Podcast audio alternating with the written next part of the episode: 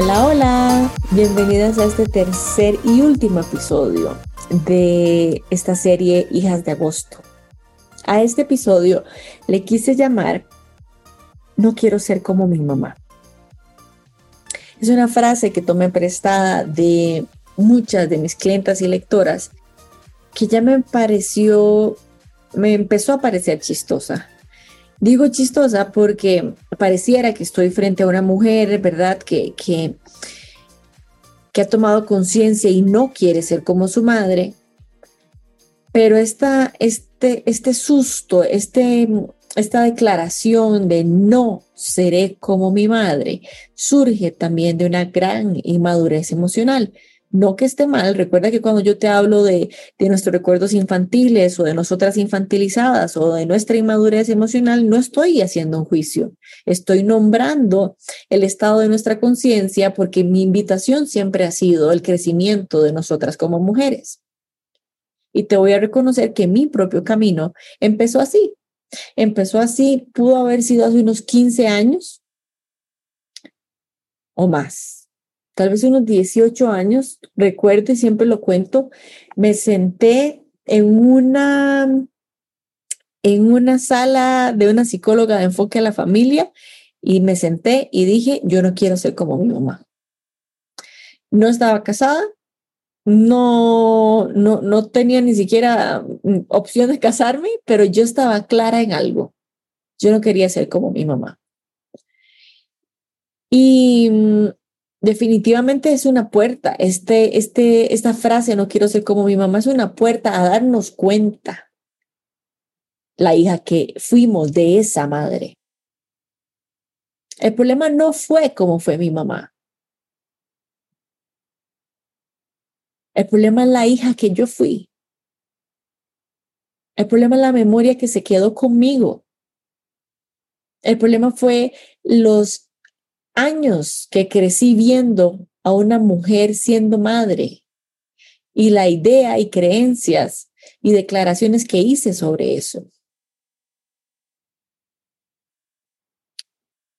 Cuando me senté frente a esa psicóloga prometiendo no ser como mi mamá, em, el trabajo que hice con ella, creo que pudo haber sido como por un año, fue reconocer eh, en ese momento no, yo no podría decirte que, que reconocí a mi madre, me empecé a reconocer a mí. Eh, yo le contaba a la psicóloga que yo no quería ser perfeccionista y exigente, em, que yo quería ser un poco más suave eh, en mi maternidad, eh, cosa que no ha sucedido aún. tengo muy claro em, la invitación que, que, me vivo haciendo acerca de lo suave que quiero ser como madre. Y créeme que, que ha sido una reprogramación total, porque las frases que usaba, las reacciones, los instintos con los que, con los que a veces interactúo con mis hijos es ver a mi mamá. Yo te he contado desde la mirada del Inner Parent, que es un programa avanzado de interioridad parental, que por muchos años en esta promesa de no ser como mi mamá y no querer ser como, no, no haber solucionado a través del perfeccionismo la, las exigencias de mi madre, o no sé si las exigencias, porque al mismo tiempo que había mucha exigencia, había mucha inestabilidad emocional, entonces a través de la exigencia yo logré eh, sentirme estable con algo. Em, recordemos que, como te lo conté en el primer episodio, si no hay una madre madura emocionalmente, la madre lo va a pedir de sus hijos y los hijos vamos a estar dispuestos a dárselo. Entonces, sí, claro que me inventé un, personajito súper excelente, perfeccionista y exigente.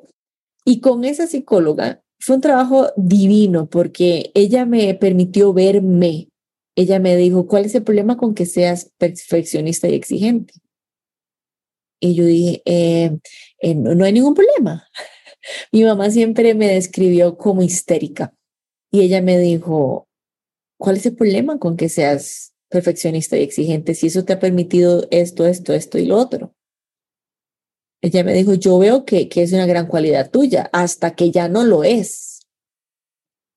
Entonces, eh, aquella búsqueda de no quiero ser como mi mamá se convirtió en no quiero ser como yo soy. ¿Lo notas? No se trata de tu madre, a pesar que está aromatizando tu vida, ya para estas alturas no se trata de ella. Cuando decimos no quiero ser como mi mamá, significa no quiero ser como estoy siendo. A partir de ese momento me declaro una perfeccionista anónima, eh, recuperada en sobriedad. Este, tengo unos 13 años, 14 años de reconciliarme con mi perfeccionismo. Ni siquiera me considero perfeccionista en este momento. Aplico el, perfeccionista, el perfeccionismo cuando es necesario, lo suelto cuando no me sirve. Eh, exijo hasta cuando hasta cuando quiero y suelto cuando ya tampoco es necesario. Lo notas, notas este despertar del inner mom que es capaz de entregar perfección y exigencia al mismo tiempo que también de nutrirme, satisfacerme, cuidarme. Entonces, haciendo eh, poniendo cámara rápida a cuando Nico nació y de repente Lina nació y Clara nació y teníamos niños en acogimiento y me pude ver reaccionando como mi madre. Por muchos años me juzgué eh, porque esta conversación de no quiero ser como mi madre era no quiero ser refunfuñona, no quiero gritar, no quiero amenazar, pero lo estaba haciendo. Entonces, ¿es cierto que no quiero ser como mi mamá o no quiero ser esta persona que estoy siendo? A veces, y esto es muy revelador para mí, porque cuando yo te cuento que nunca se trata de las mujeres que tienen hijos, yo he trabajado con, eh, con mujeres en procesos de decidir si quieren tener hijos o no, y ellas están muy claras, no quieren tener hijos porque no le van a hacer pasar a ningún niño lo que su mamá les hizo pasar a ellas. Pero adivinen qué, no ocupas un niño para hacerle a alguien lo que tu mamá te hizo. Porque lo más probable es que ya te lo estés haciendo a vos misma. Por ejemplo, con una promesa tan fuerte como privarte de tu propia maternidad por la forma en que tu mamá vivió su maternidad. Eso en primera instancia. Pero yo he visto a mujeres hacerle a sus parejas lo que su mamá les hacía a ellas. Yo he visto a mujeres hacerle a sus clientes, a sus emprendimientos, a sus perros, a sus amigas, lo que su mamá les hacía a ellas. He visto mujeres como le permiten a sus amigas, a sus jefes, a sus maestros y a sus parejas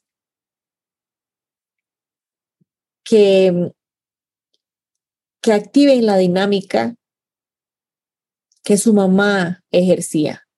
Entonces, ya no quieren ser como su madre, pero entonces aparece una jefa que es como su madre aparece una amiga que es como su madre, aparece una pareja que es como su madre. ¿Notas la importancia de reconciliarnos con la madre que tuvimos? Y esto no significa de ninguna manera justificarla, ni siquiera aún perdonarla. Este es un trabajo profundo que hacemos en el taller de hijas de agosto al cual te quiero invitar con todo mi corazón. Este taller y, los procesos que son requisitos para ingresar al taller lo han experimentado más de 200 mujeres y estoy comprometida a que sean muchas más de 200 mujeres.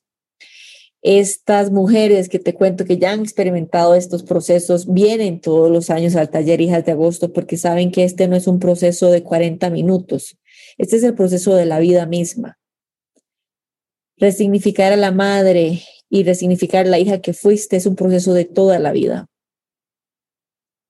A veces, eh, y con esto voy terminando este episodio, eh, a veces creemos que reconciliarnos y reinterpretar nuestro vínculo con la madre es una tarea como de como de un to-do list. Eh, ok, me falta la madre. Ok, check. es chistoso relacionarnos con el vínculo de la madre de esa manera porque hay tantas capas con el que nos volvemos a topar con la hija que fuimos, que es un camino que no acaba. Me topo con la hija que fui en un trabajo. Me topo con la hija que fui en el primer embarazo. Me topo con la hija que fui cuando compré un perro. Me topo con la hija que fui cuando mi amiga me sacó el WhatsApp. Recuerda que la relación con la madre es la relación con la vida.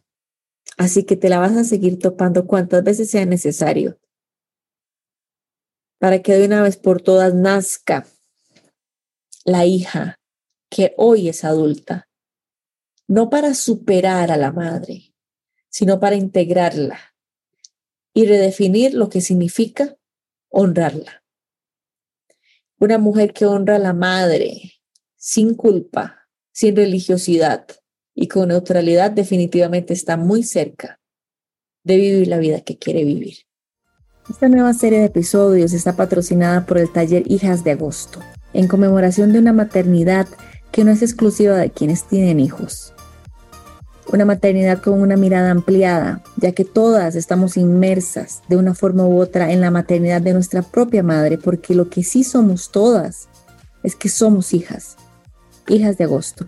Te invito a que profundices en el maternaje de tu propia madre a través del Inner Bond Process, un proceso autogestionable que te invita a ampliar tu mirada sobre el linaje femenino y de cómo tu bisabuela, abuela y madre impactan tu vida presente. Asimismo, también te invito como requisito para ingresar al taller de hijas de agosto el Inner Mom Process.